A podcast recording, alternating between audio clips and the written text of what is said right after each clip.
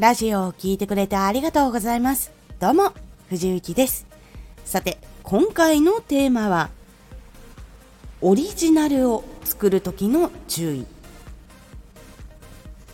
オリジナルのラジオ、オリジナルの作品、オリジナルのパフォーマンスなどなどを作る時に、多くの人はオリジナルっていうのはゼロから生み出して他にやっている人がいないもの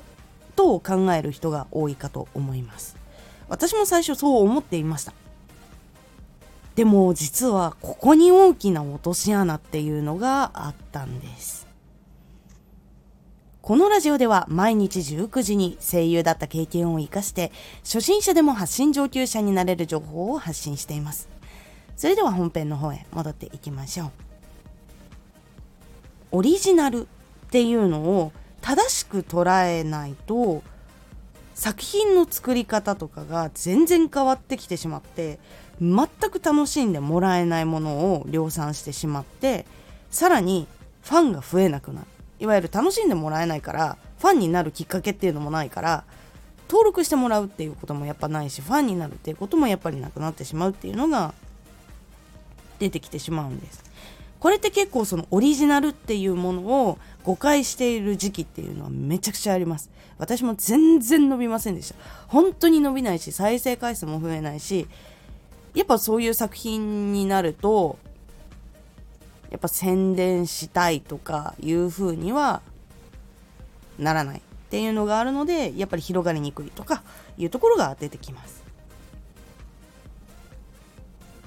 そこからまず多くの人に楽しんでもらえているテレビ番組とかラジオ、漫画、アニメとかいっぱいあると思うんですけど、他のジャンルにもいっぱいあると思うんですけど、こういうものって 100% オリジナルというわけではないんですよ。いや、もちろんその人が生み出したものだし、かぶりがないようにこういろいろやってたりとかはするんですけど、それってもともと何かの影響だったりとか、どういうこうメロディーに触発されたとか、作者の人っていうのは何かしらの影響をたくさん受けて、たくさん勉強して、たくさんインプットして、そこからやっとヒット作品っていうのを生み出しているんです。これも皆さんもそうだと思います。この人に影響を受けたからこういう仕事がしたいってなったとか、こういう曲を書きたいからこういう曲をこう作るようになったとか、こういう物語を作るのがやってみたいからこういう小説を書くようになったとか、結構いろいろあると思います。で、ピンポイントにどの人っていうのがなくても、ざっくりこういうのをたくさん見てきたからこういうのをやってみたとか、 TikTok たくさんこうやってるのがあるからこうやってみたとか、 YouTube とかもこういうのたくさんやってる人がいるからやってみたとか、そういう風に何かしら外的要因を受けて始めるっていうことが実は多かったりするんです。で、世の中の本当にヒットを生んでる人たちっていうのはインプットの量がめちゃくちゃすごいんですよ。まずそのヒットしているものっていうのを観察するタイプの人がいたりとか、もしくは逆にその己の自分の表現の道に関係のあるものだけを見る人とかもいたりするんですけど、そういう人たちってめちゃくちゃいっぱいやっぱ情報を得たりとかするんですよ。スパイファミリーっていう今もうアニメ化している漫画があるんですけど、その原作の人だってスパイのことを何も知らないでスパイのことを書いているというわけではないと思うんですよ。漫画家さんって結構その設定のこととか、その環境のこととかって、やっぱり歴史とかそういうのめちゃくちゃ好きだから知っている、好きだから調べてめちゃくちゃ詳しくなって、でそれで書いたっていう人ももちろんいるんですよ。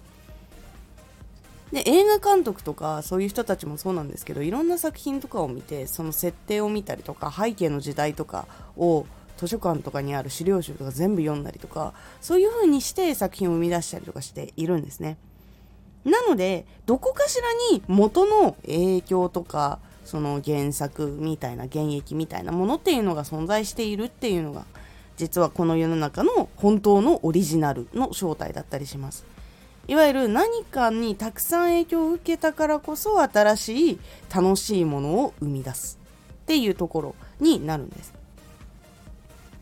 いわゆるそのゼロから降って湧くっていうのは本当にある意味では天才の人ができることだけども、その人って生まれてきてから何も見ない何も聞かないで生きていて、何かこうふと出てくるっていうことっていうのはあまりないんですよ。で、そういうもちろん環境っていうのはあったりとかすると思います。で、そこからやっぱり生み出せるものっていうのはやっぱりある意味では天才だからこそできること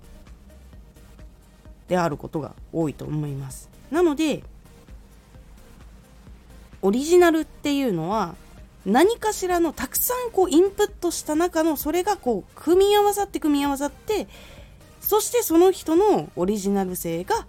加わって、その人の個性とかその人の考えるものとか表現したいものとかシナリオの組み方とかそういうのが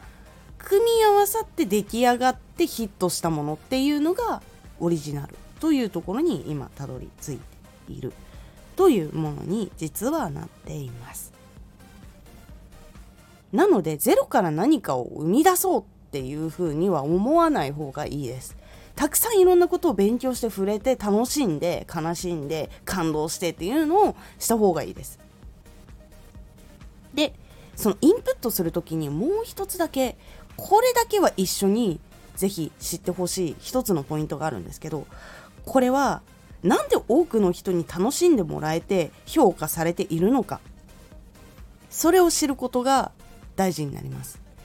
なぜかっていうと、作品オリジナルっていうものをいろいろインプットして生み出したとして、その時に楽しんでもらえる理由とか感動を生み出してる理由とか多くの人に影響を与える理由っていうのを知らないでやると、人の心に全く響かなかったりとか、すごく限られた人にしか響かないものとかっていうのが出てきてしまったりとかします。多くの人に楽しんでもらいたい、ヒットしたい、人気になりたいって思っている人は、多くの人に人気になっている理由は絶対に知っておいた方がいいです。必ずそういう理由っていうものがどこかにあります。で、その理由を知った上で作るのと作らないのでは大きく変わってきます。で、ピンポイントにそこだけにやりたいっていう人はもちろんそこを極めるっていうのはもちろんありです。ですが、こう大きくなりたいとか人気になりたいとか、本当にそのテレビをね全国でこう放送される番組とかになりたいとかっていう風にやっぱり考えているのであれば、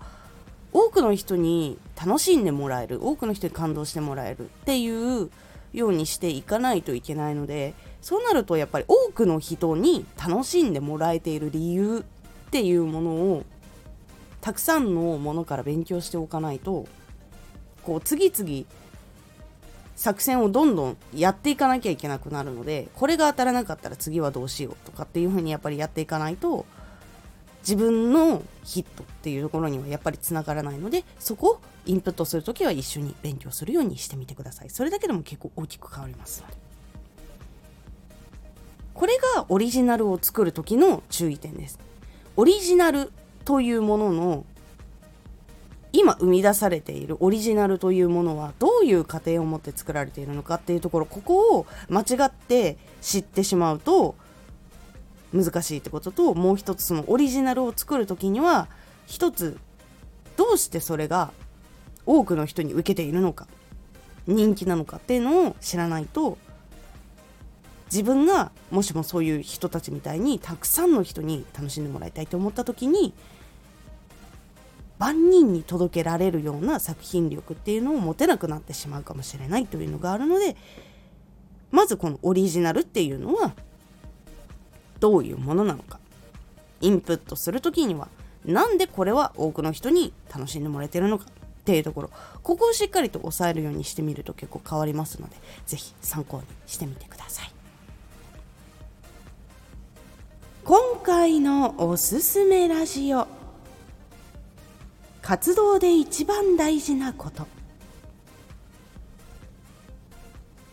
こう技術とかいろんな続け方とかっていうのもあるんですけど、その中でも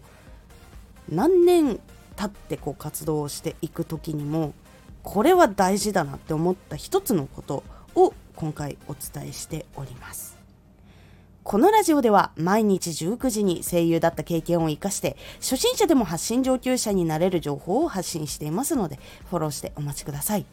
毎週2回火曜日と土曜日に藤雪から本気で発信するあなたに送る上級者の思考の仕方やビジネス知識などマッチョなプレミアムラジオを公開しています。有益な内容をしっかり発信するあなただからこそしっかり必要としている人に届けてほしい。